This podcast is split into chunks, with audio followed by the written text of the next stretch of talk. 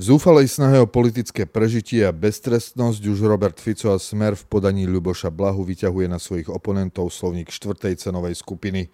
Problém je, že Fico a spol môžu ako inšpiráciu uvádzať Igora Matoviča, ktorý takto o svojich oponentoch rozprával už pred niekoľkými rokmi. Smernica o digitálnych službách Európskej únie, teda regulácia internetu, nadobúda konečnú podobu. Viaceré ustanovenia prinášajú priveľké riziká pre slobodu prejavu. Uniknutý dokument o právnych názoroch sudcov v prípade Roe versus Wade otvára zápas nielen o ochranu nenarodeného života v USA, ale aj o nezávislosť súdnej moci, ktorá sa čoraz viac dostáva pod tlak progresívnych aktivistov. V texte týždňa Ondřej Šmigol z Echo 24 na pozadí Českej iniciatívy za legalizáciu eutanázie opisuje, kam sa usmrcovanie ľudí dostalo v krajinách, kde už funguje – Video týždňa od Caspian Report vysvetľuje, kto sú ruskí silovici, najúžší mocenský okruh Vladimíra Putina. Moje meno je Erik Potocký a aj dnes som pre vás pripravil svoju pravidelnú rubriku Konzervatívny výber. Encyklopédia moderného slovenského politického myslenia. Ku a ho. Vulgarizácia slovenskej politiky nadobudla obludné rozmery. Už ani nemožno hovoriť o prerážení dna. To pomyselné dno už majú po niektorí vysoko nad hlavami v nedohľadne. To, že sa politici obvinujú s podvodou, navzájom sa nazývajú zlodejmi a klamármi, ako si k politickému zápasu patrí. Politika je aj súbojom retoriky, pohrávaním sa s emóciou aj základnými podmi priaznivcov aj odporcov, snahou vykresliť politického protivníka ako nehodného priazne a politické debaty takto vyzerajú aj v krajinách s podstatne dlhšou tradíciou parlamentnej demokracie. To, čo však v ostatných dňoch predviedol opozičný smer, sa nedá zaradiť do žiadnej kategórie politickej či marketingovej komunikácie. Hecovanie davu k prostým slovám a vulgarizmom najhrubšej kategórie patrí do temnoty, ktorej výsledkom býva linčovanie. Americká KU ako rozbesnený dav na nitrianskom mítingu Smeru častoval prezidentku Čaputovú, nie je vyjadrením politického názoru. Toto nie je o politickom zápase, v ktorom možno polemizovať s presvedčením prezidentky či kritizovať politiku USA. Takto žiadna normálna svetonázorová výmena nevyzerá. Podpredseda Smeru Ľuboš Blaha možno od Davu očakával iné slovo. Sám prezidentku často označoval za americkú agentku. No keď padol prvý vulgarizmus, Blaha v hecovaní s radosťou pokračoval. Tragikomickú úlohu v tomto divadle zohrala Monika Beňová, smerácká europoslankyňa. Pri Blahovom hecovaní bola zjavne zmetená. Kým sa Fico usmieval, ona sa snažila tváriť, že tam nie je, respektíve nepočúva. Neskôr tvrdila, že žiadne nadávky nepočula a prezidentke sa ospravedlnila. Monika Beňová si tradične zachováva dve tváre. Jednu ľavicovo-progresívnu, ktorú vyťahuje v Bruseli a v rozhovoroch pre liberálne médiá, kde vystupuje ako presvedčená Európanka, znepokojená populizmom a národnými egoizmami, ale hovorí aj o tom, ako je znepokojená niektorými javmi v smere, napríklad zbližovaním s republikou a tiež sa občas vyhraní voči Ľubošovi Blahovi. No na nitrianskom mítingu plamenne podporila Roberta Kaliňáka aj Roberta Fica v ich boji so spravodlivosťou. Vie totiž, že jediný, kto jej môže zabezpečiť, aby o dva roky opäť kandidovala do Európarlamentu na čele zvoliteľnej kandidátky, je Robert Fico. A Monika Beňová, hoci znepokojená, rada opäť zakandiduje. Súdruh Blaha, ktorý sa rád hrdí svojim vzdelaním, ako by povedal Ivan Mikloš nad rámec intelektu a kariérou akademika spoločenských vied, však nie je tým prvým, ktorý sa spustil na úroveň podnapitého štamgasta štvrtej cenovej – Podobným spôsobom hecoval svoj fanúšikovský dav pred niekoľkými rokmi aj Igor Matovič, protestujúc proti pochybnému titulu vtedajšieho predsedu parlamentu. Načený dav vtedy hulákal Danko jeho a zaznelo aj horšie slovo.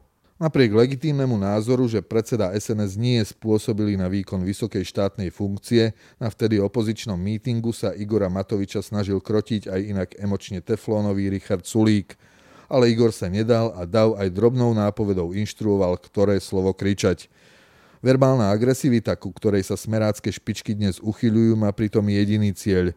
Smeru nejde o to, aby vyhral voľby a mohol presadzovať svoj program.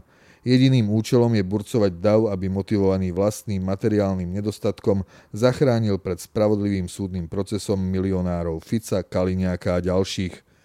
Fico hrá o politické prežitie aj o slobodu. Neštíti sa pritom načierať do najtemnejších hlbín svojich priaznivcov a šikovne využíva súdruha, ktorý s Čegevarom na tričku zatiaľ len slovne páli do každého nepriateľa vymyslenej revolúcie. Pravidlá európskeho internetu. Európsky parlament a Rada Európskej únie, teda zástupcovia vlád členských štátov, sa predbežne dohodli na podobe smernice o digitálnych službách, čím sa rozumie regulácia obsahu na internete.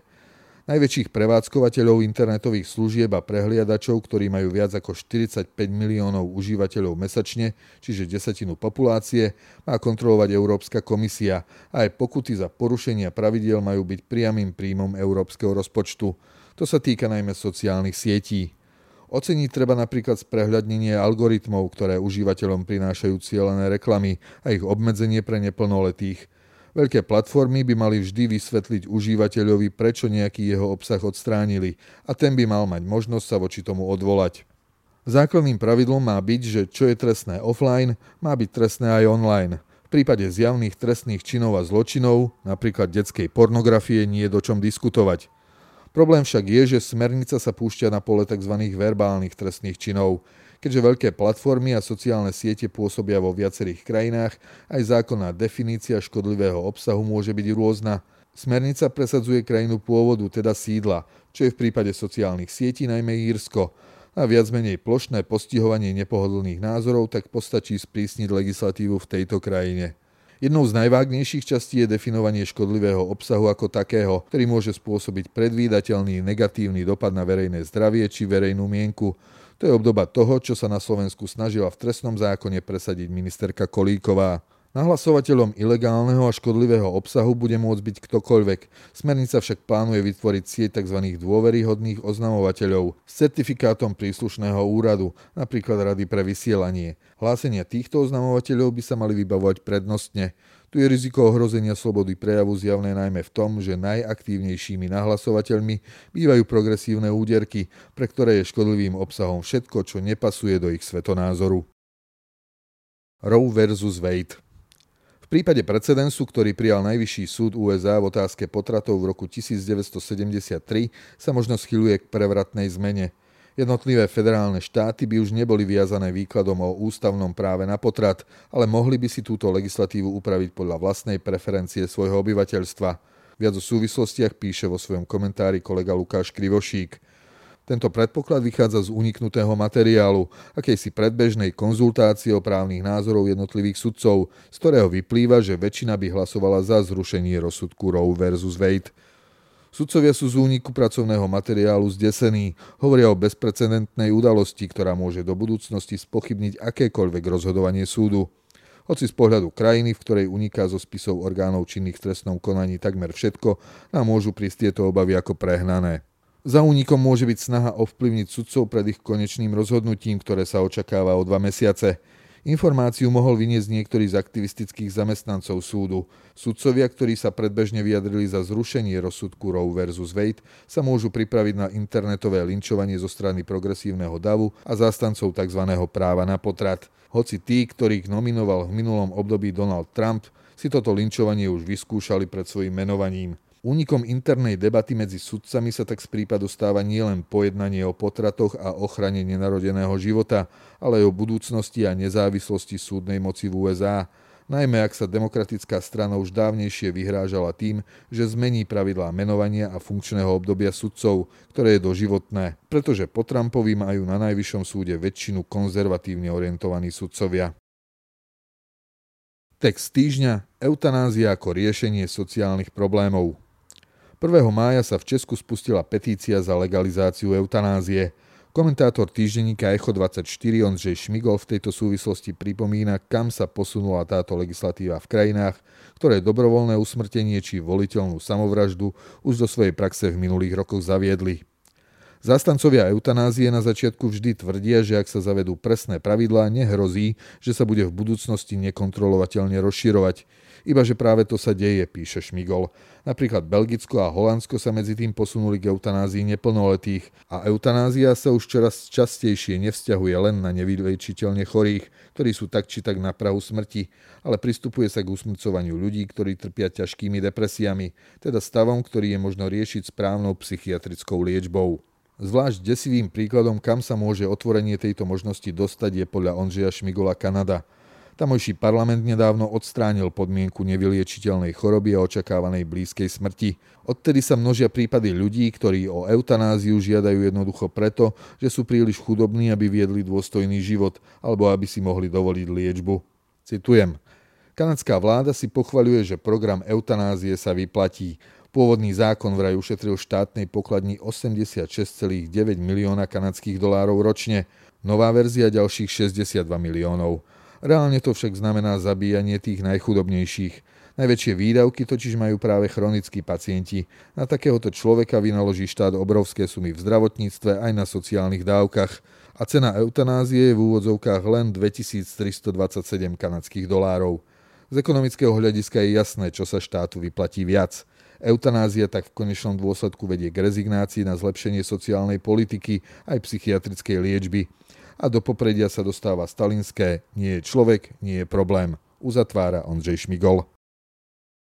Video týždňa Silovici.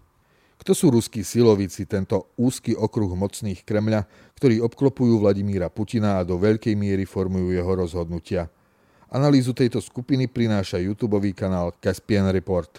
V zásade ide o predstaviteľov silových rezortov, ako už napovedá samotné pomenovanie skupiny, armády a polície – má k dispozícii ohromný aparát výkonných zložiek, napríklad FSB má 160 tisíc príslušníkov, ktorých činnosť nie je primárne zameraná na kontrolu dodržiavania zákona, ale na kontrolu spoločnosti, a to aj porušovaním písaných zákonov. Pre tento úzky okruh mocných, ktorí väčšinou pochádzajú zo štruktúr sovietskej KGB, je jediným spôsobom, ako riešiť vnútorné aj medzinárodné otázky sila.